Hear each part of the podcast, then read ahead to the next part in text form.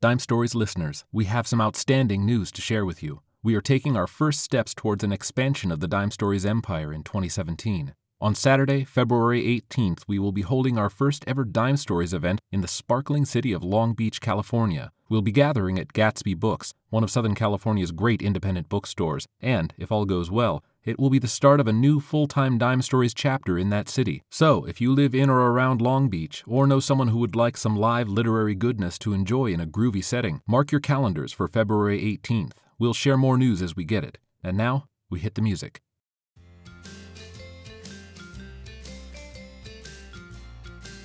How long does it take to visit a faraway land?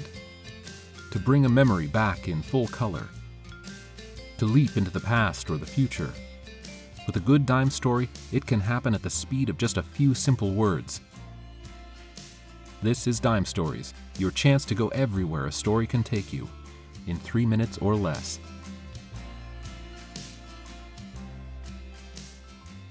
Welcome to the Dime Stories Podcast. I'm Nicholas Thurkettle, author and regular at Dime Stories Orange County. And I'm Jennifer Simpson, director of Dime Stories International. Every month, writers gather at local Dime Stories chapters and share their stories. Fiction or nonfiction, no guidelines, and just one rule only three minutes to take us on a journey. The three favorite stories from each event are archived on our website, dimestories.org, and in this podcast, we're putting together some of the best of the best to share with you. My friend in Chicago was throwing a dinner party on New Year's Eve for everyone to get a good hearty meal in their system before they ventured out to various parties for the night. I decided I wanted to contribute, so I spent all afternoon making a special recipe I had for Texas red chili, hot and spicy. I had even packed seasonings with me in my suitcase before flying into town and wondered if airport security would question me about the strange powders I was carrying. Then, it turned out, that most of the dinner party table was populated by a Hindu, two vegans, and a kosher Jew, so my spicy beef chili went into a giant Tupperware jug and traveled with me into the Chicago night, a party favor looking for a party that wanted it. In this season of feasts, we're devoting this episode to food, the way it ties into every culture on earth, how it makes us feel, and what it tells us about how life is going for us.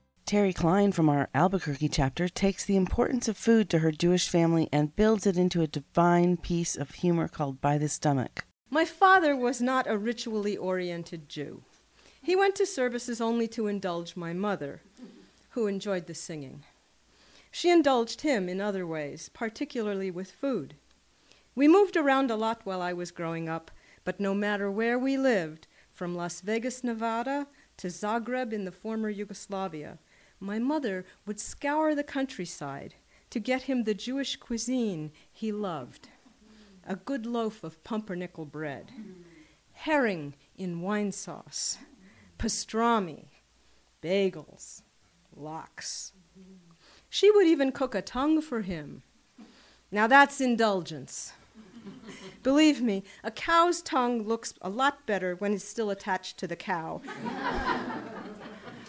than it does going into the pot.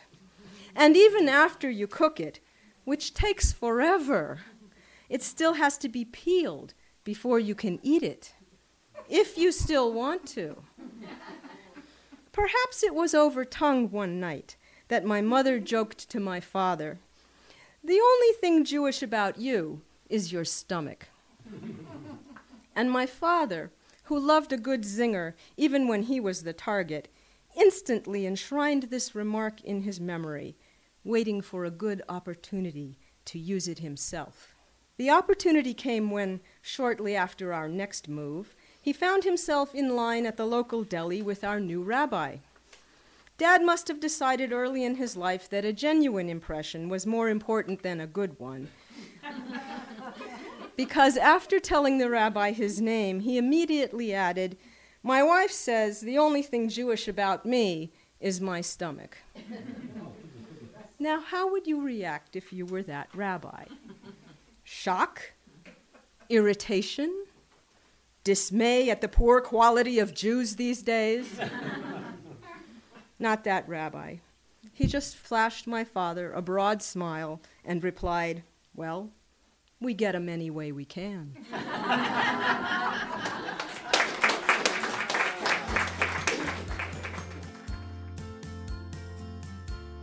That has one of my favorite punchlines in any dime story I've heard.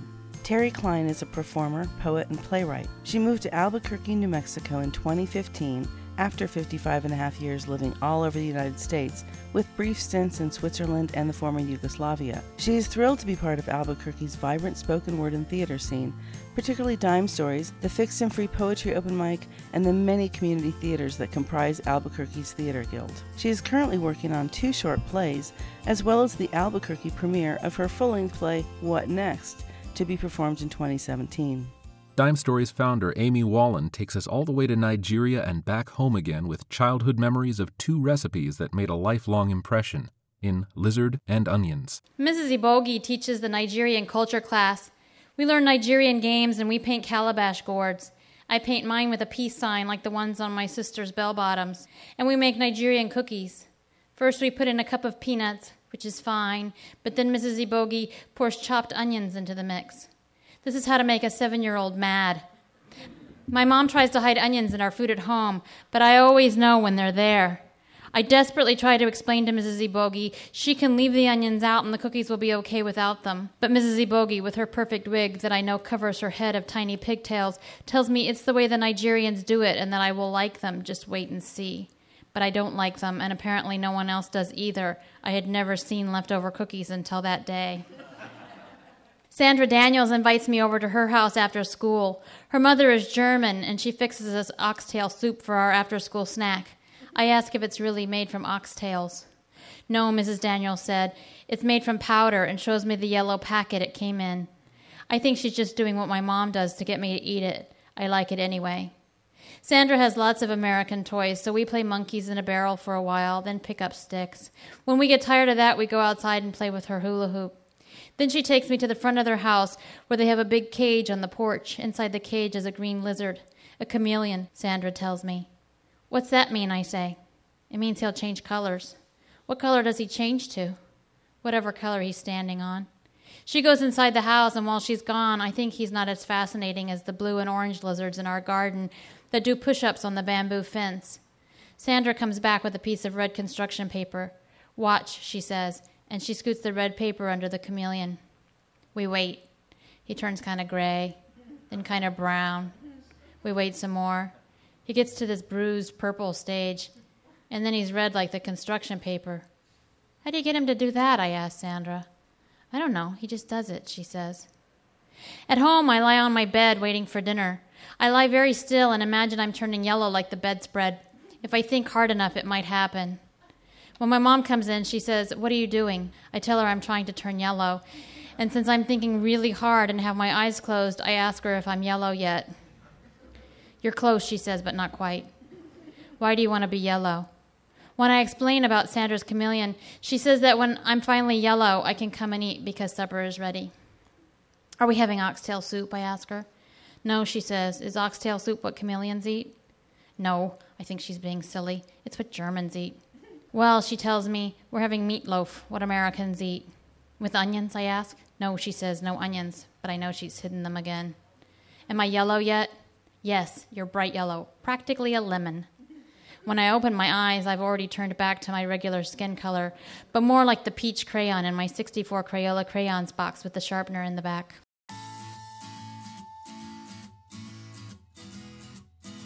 I can just picture a child closing their eyes, trying to change colors like a chameleon.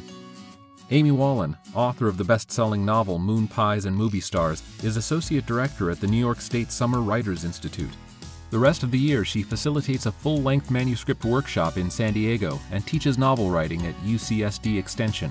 Her essays have been published in the Gettysburg Review, The Normal School, Country Living, The Writer's Chronicle, and other national magazines. She holds an MFA from Vermont College of Fine Arts. Lizard and Onions is an excerpt from her memoir, When We Were Ghouls, a memoir in ghost stories, to be released by University of Nebraska Press American Lives series. Finally, in JoeAnn Hart's story, The Economic Tide, food doesn't just provide nutrition, it's a clue to business trends and perhaps our own mastery over our fate. Here's JoeAnn. As Duncan waited at Manavillan's takeout counter, he studied the specials. Lobster was cheap, too cheap. Maine's maritime industry was sinking, and Duncan, who owned a fish processing plant, was locked in his cabin without a life jacket. Dunk, shouted Slocum, squid's up. Manavilins was owned by Slocum, who flew a pirate's flag in the kitchen, combining molecular gastronomy with a fish shack menu.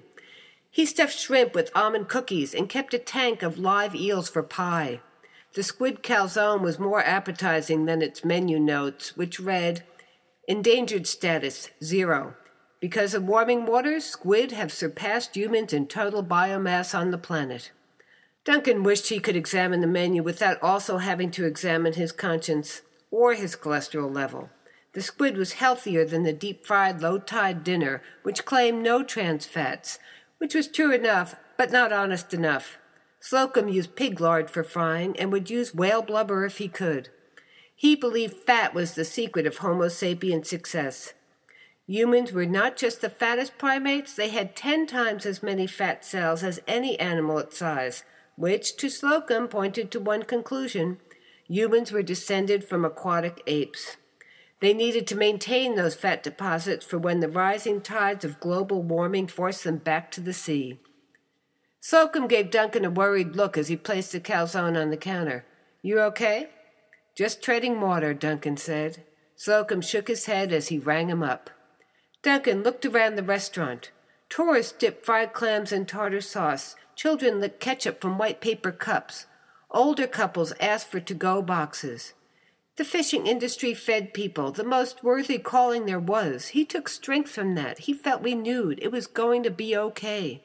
Sorry, said Slocum, handing his credit card back. Rejected.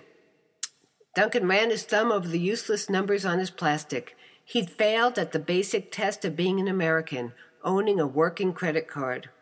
Slocum put a hand on Duncan's shoulder. Pay me whenever. Remember, a dead calm comes before a new wind. Duncan knew that in a time like this, if all his friend could do was quote a salty platitude, then the end was not very far away. Pound for pound, squid were winning. It was time to even the playing field. Eat or be eaten, he shouted as he ripped the hot calzone from its bag and tore his dinner apart. Released from the steaming prison of pastry, the squid tendrils unfolded as if alive. Duncan ate with both hands, burning his fingers and scorching his mouth, desperately trying to keep his place as the dominant species.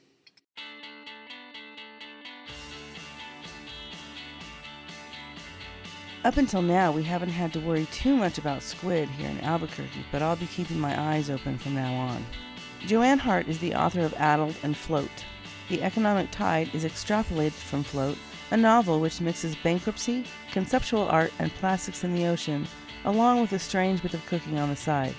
Hart's short fiction, essays, and articles have been widely published, most recently in Orion magazine, and the fiction anthology, Winds of Change Short Stories for a Changing Climate. She lives in Gloucester, Massachusetts, America's oldest seaport, where fishing regulations, the health of the ocean, and the natural beauty of the world are daily topics of wonder and concern.